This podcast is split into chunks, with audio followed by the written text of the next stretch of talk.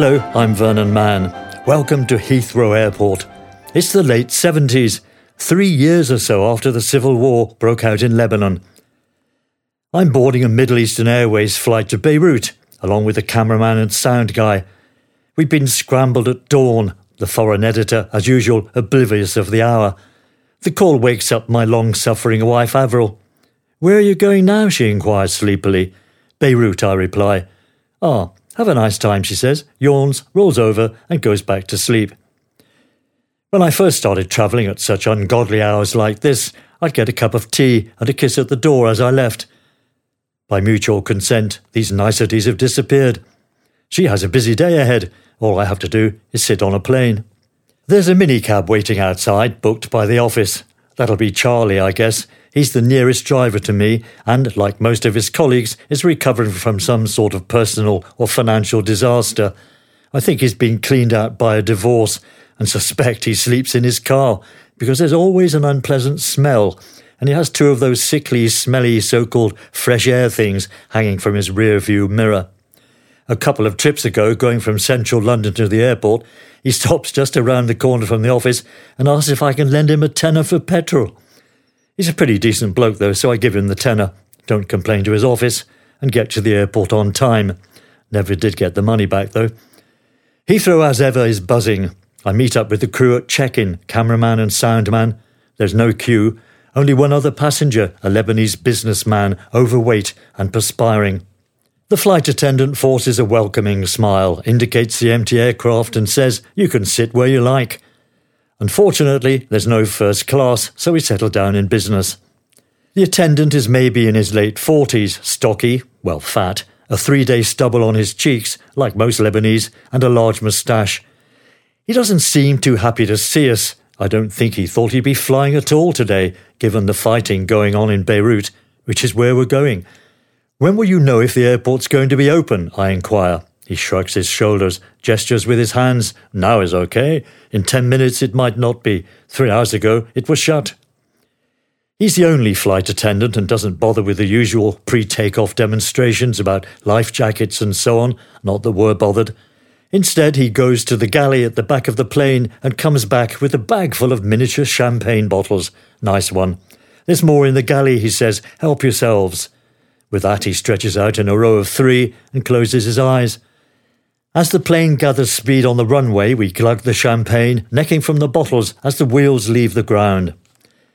Lebanon is a bit like Northern Ireland. It'll be quiet for a while and we'll pull out our camera crews. Then all hell breaks loose and we have to fly them all back in again. All hell has broken loose again in Lebanon, with heavy fighting reported in and around Beirut involving Christian and Muslim militias. I've been there a few times before, a hijacking, various military flare-ups, an Israeli incursion, flying like now from Heathrow, or by ferry from Cyprus when Beirut Airport was deemed unsafe, which was a lot of the time in those days. Middle East Airways, Lebanon's national carrier, is the only airline prepared to take a chance when things get rough, sometimes weighed down with heavy T V gear from the U K, European and American networks. Its planes struggle to get off the ground. This time, with such a light load, it needs only half the runway and we're up and away in seconds. There's no food on the plane, just crisps and cheesy biscuits in a box in the galley. They hadn't been expecting passengers and we'd booked at the very last minute. It's a three-hour flight. We pass the time by downing fizz and reminiscing about other airline experiences. My contribution is a tale of an emergency landing at Gatwick, fire engines racing each side of us, spraying foam because they thought our landing gear was stuck, which luckily it wasn't. The Lebanese businessman doesn't join the chat, he's just sitting in his seat, fidgeting with a safety instruction card. I doze for a while, awakening as the captain emerges from the cockpit, stretching and yawning loudly. He smiles, introduces himself, and grabs a bottle of champagne, which as captain he probably shouldn't have done, but hey, these are unusual circumstances. If it was me flying the plane, I need a shot of something stronger. The captain's quite young, early thirties, swarthy complexion, unshaven. I'm sure he'll get us there safely. He asks us to fasten our seatbelts because he says it might get a bit rough out there. He pauses dramatically, then adds, "We could get shot down," We splutter into our champagne. Only joking, he said, sorry. But there are some nasty things flying about out there tonight, and he's not talking mosquitoes. He's talking about rocket-propelled grenades, and he warns that we might not be able to land at all. If it looks too dangerous, we might have to divert to Cyprus.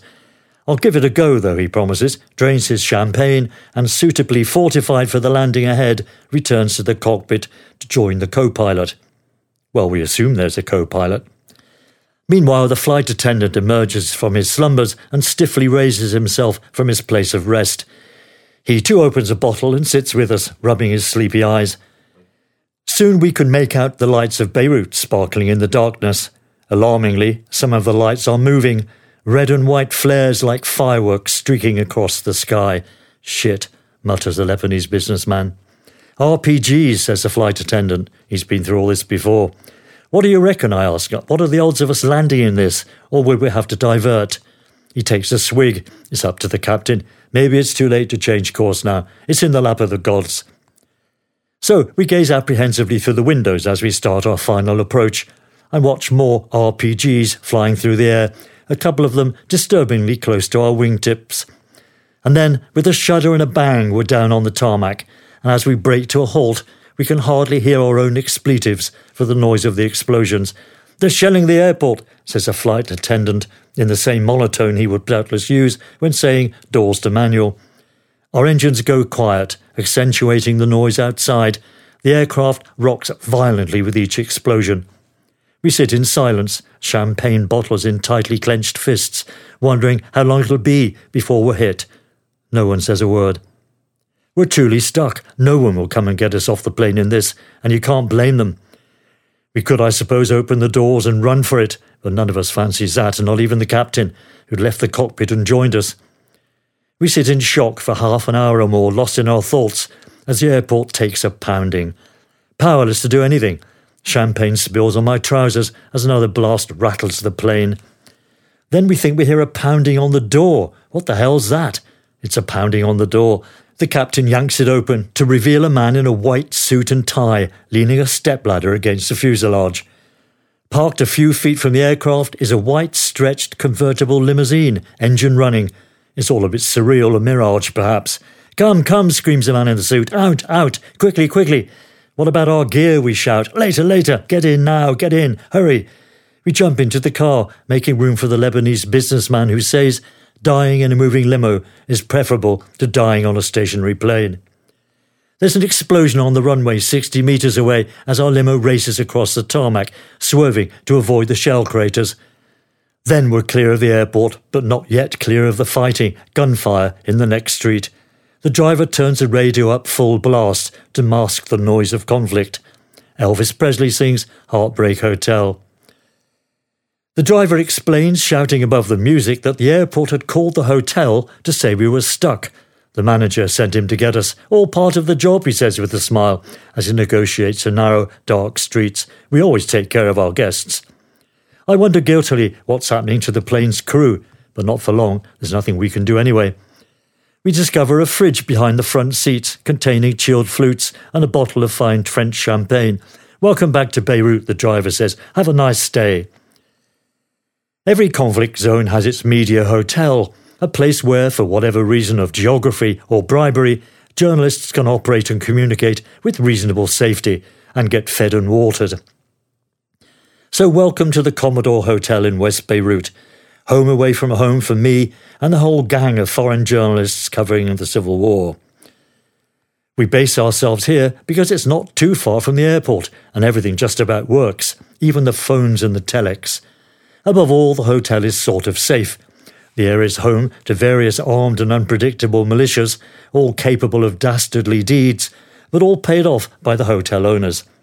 There might be fighting all around the streets outside, and often there is, but the hotel remains unscathed apart from a few stray bullets hitting its walls. Sometimes, though, we're advised to stay in our rooms until things calm down, and just occasionally a car bomb might rattle the windows.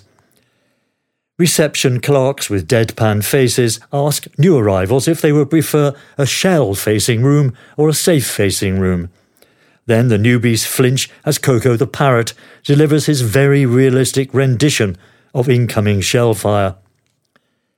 The circular bar is an intriguing and colourful mix of uniformed militiamen, politicians and their bodyguards, journalists of all nationalities, diplomats, intelligence officers, spies and ladies of the day and night.